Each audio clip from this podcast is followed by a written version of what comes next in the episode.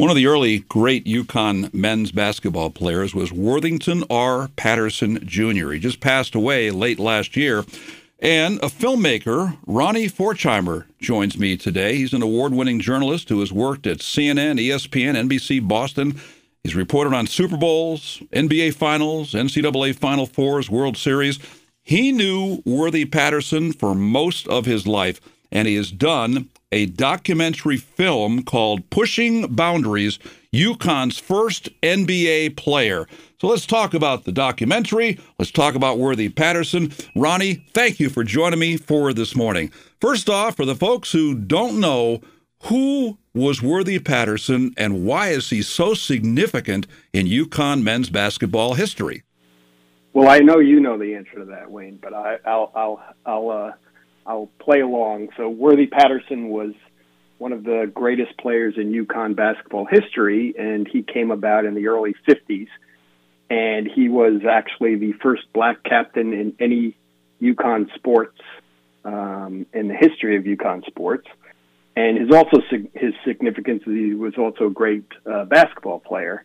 And he was significant in sort of one of the first players to turn the program around.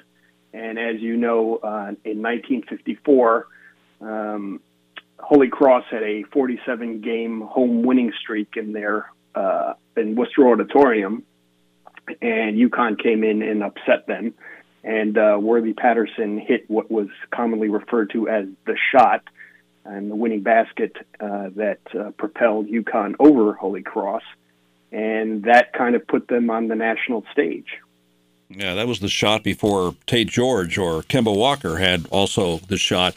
And in my book about UConn basketball, I wrote this. Patterson remembered an oddity in the game's final minute. Quote, the ball rolled under the stands and it could not be retrieved, so they had to get another one out of a bag, and both teams had to agree which ball was suitable. It took longer than a normal timeout to settle on which one would be used. Hugh Greer called timeout, set up the play for Patterson. The play was to get the ball to Worthy and for the rest of us to get out of the way. And with 1 second to go, he drove to the hoop, and UConn won that game at National Power Holy Cross, which was, I think, number 5 in the nation at that point in time, their first home loss in over 5 years.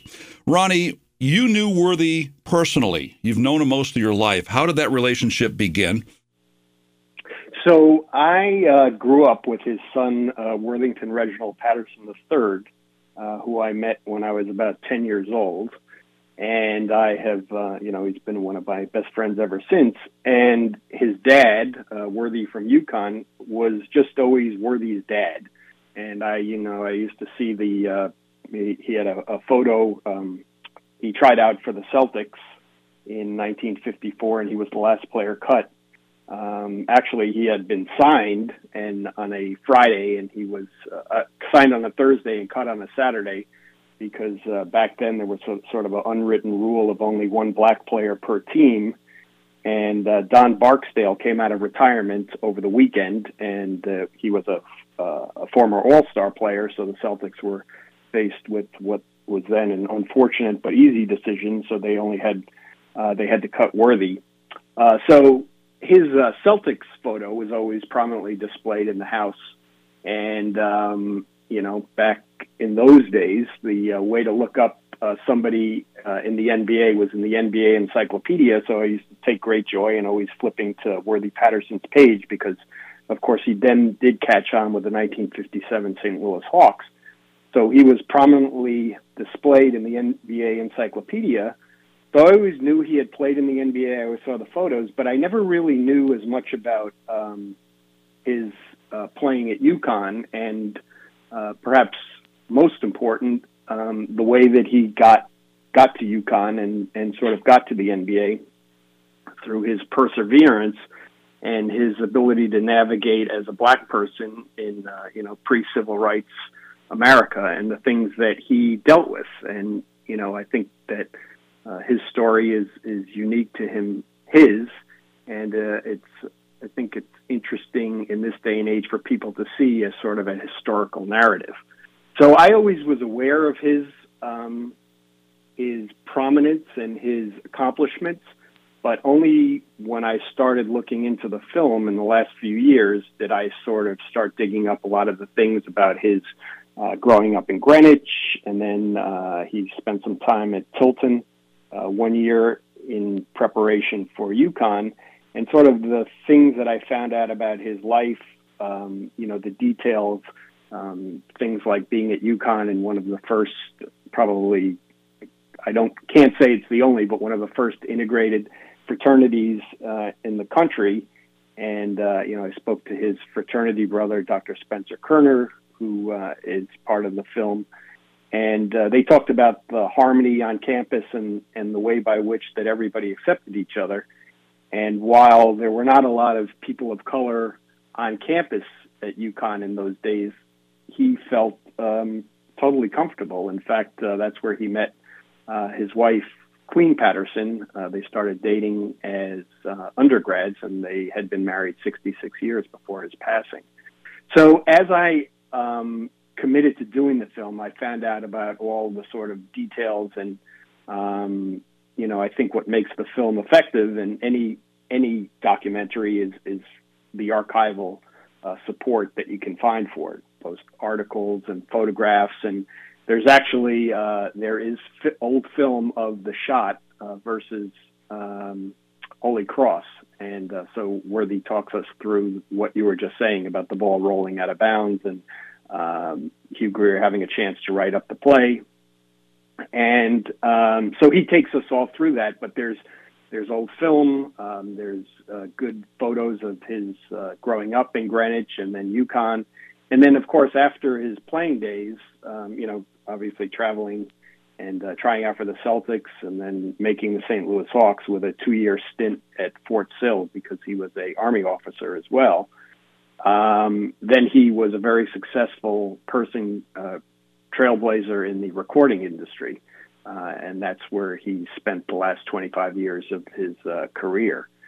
So he, that's kind of where the Pushing Boundaries title comes in, is that he was a person who, whether it was because of discrimination or maybe a lack of opportunity that preceded him, it just never stopped him. And it wasn't because he was, angry about much. And I'm sure that obviously, he shared times where he was tested and pushed and discriminated against and didn't like what was going on, but he let none of that stop him in his ambition to achieve. And I think that's what's very interesting about this story, is that it's his personal story about ambition and achievement in times where it was not so easy for Black people to succeed.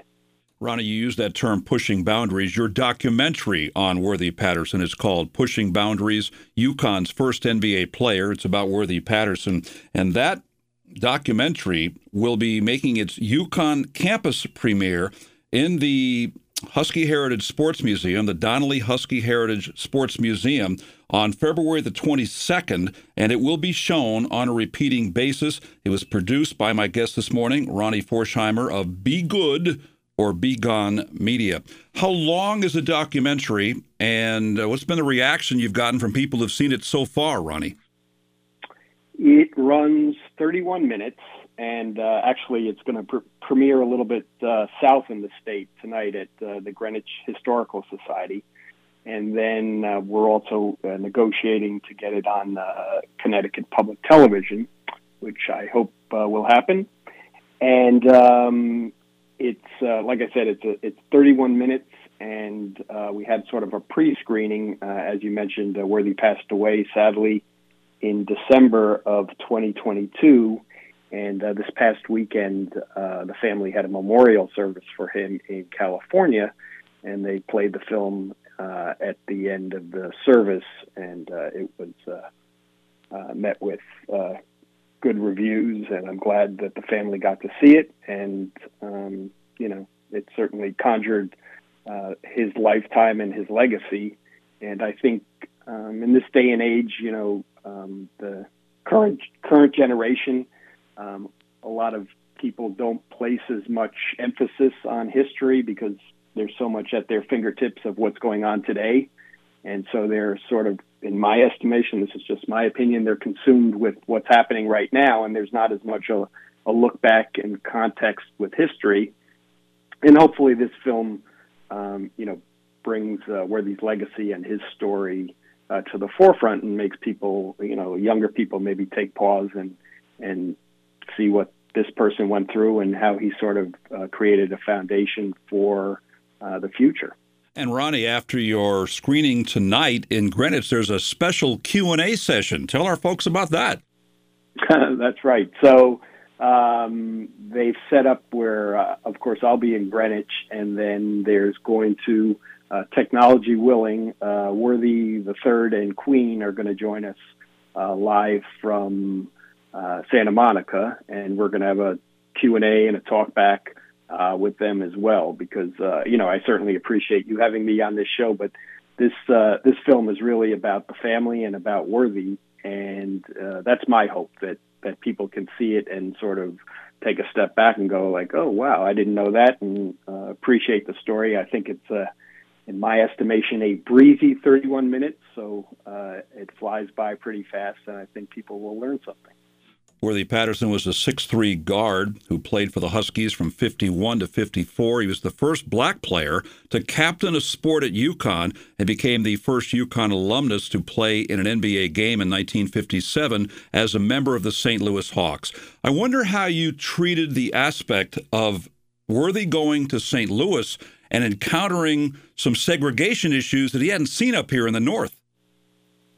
Yes, and I think as he got out of New England, he got a little bit of a taste of trouble at the Celtics training camp. He was sort of had to get defend himself against Frank Ramsey, who turned into a Celtic and a basketball Hall of Famer. There was an altercation there.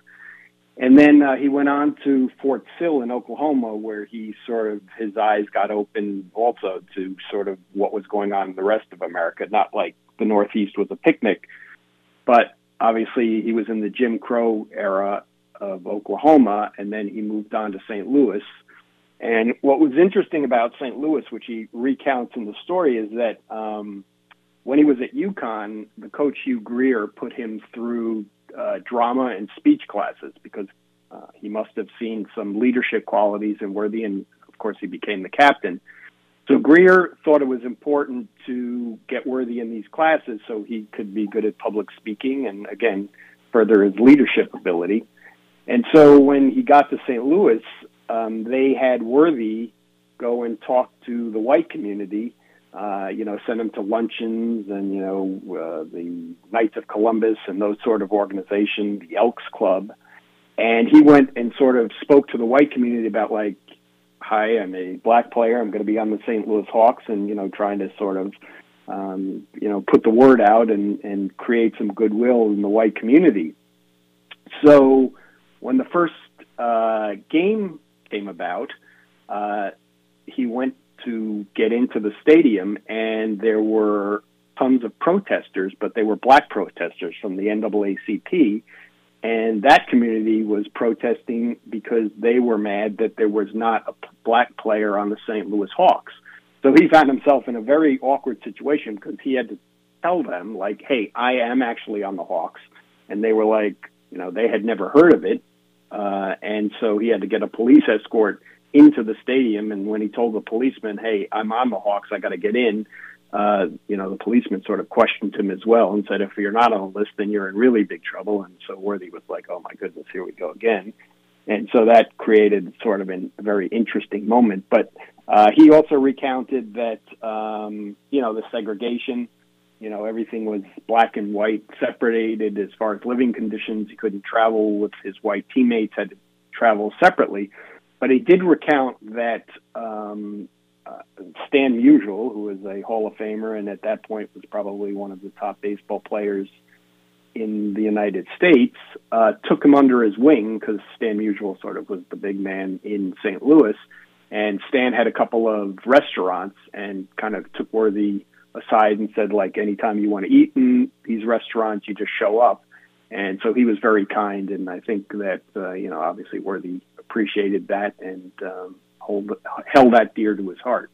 Worthy, a tremendous player, Yankee Conference champions, 52, 53, 54, inducted into the Huskies of Honor with Bill Corley back in 2012, but he parlayed his UConn education into a long career in the music industry. You touched on it earlier, Ronnie, but he worked for RCA, Warner Brothers, Casablanca, Motown, and promoted some songs that became really big on the charts. Tell me more about his music career.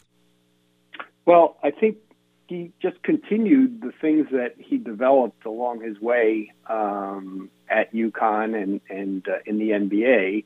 And then when he sort of came to odds with his playing career was over, I think he actually hung on a little bit in the Eastern League for a couple of years after he got dropped by the St. Louis Hawks. But then it became evident that, you know, he was going to start a business career, and he was a salesman for Tuck Tape. And they were sort of, you know, sold different types of tape. And then in 1965, as he told me, the Affirmative Action Initiative was put into play and by Bobby Kennedy. And he basically got the opportunity because a bunch of corporations, RCA included, were sort of put on notice that they need to start hiring people of color and put them in executive training positions. So he got the opportunity to, RCA looked at his resume and saw that he had sales experience and obviously experience at UConn and his education and that of a student athlete. And they said, this is great. And so they signed him right up. But the catch was, you know, they were sort of just fulfilling what their obligation was to the Affirmative Action Initiative. And they didn't really know where to put him or what to do with him, but worthy as he was, sort of an ambitious guy, he basically wrote his own training manual, and he said he spent, you know, like a month or two in each department at RCA learning the entire operation inside and out. And then, you know, because of his affability and charisma, and now he was educated in how to sort of the inner workings of RCA, then he sort of climbed up the corporate ladder and was very instrumental in their marketing and some of their biggest artists, and then had a long career. And towards the end of his career, and actually during it, he tried to also pave the way for other people of color because he realized that he was sort of opening the door, and then he wanted to let other people follow him in. It's all part of the documentary, Pushing Boundaries, UConn's first NBA player. It premieres in Greenwich tonight, but it'll also be coming to the Donnelly Husky Heritage Sports Museum on February the 22nd. That's the campus premiere, and it will be shown on a repeating basis. By the way, speaking of that, the museum will also be open 2 hours before and 1 hour after three upcoming UConn basketball games. The February 15th women's game against Creighton at 7, the February 18th men's game against Seton Hall, which is a noon game, and February 22nd, the day that the Pushing Boundaries documentary shows, that'll be open before and after the Providence men's game, which is a 6:30 tap in that one. I'm really looking forward to seeing it, Ronnie. Listen, I mean, you certainly have insight a lot of people don't have about the late, great Worthy Patterson. Pushing Boundaries, UConn's first NBA player. Thanks for doing that, and thank you for joining me this morning. Thanks so much. That would be documentary filmmaker Ronnie Forchheimer, our guest this morning on 14 WILI Willimantic and 95.3 FM.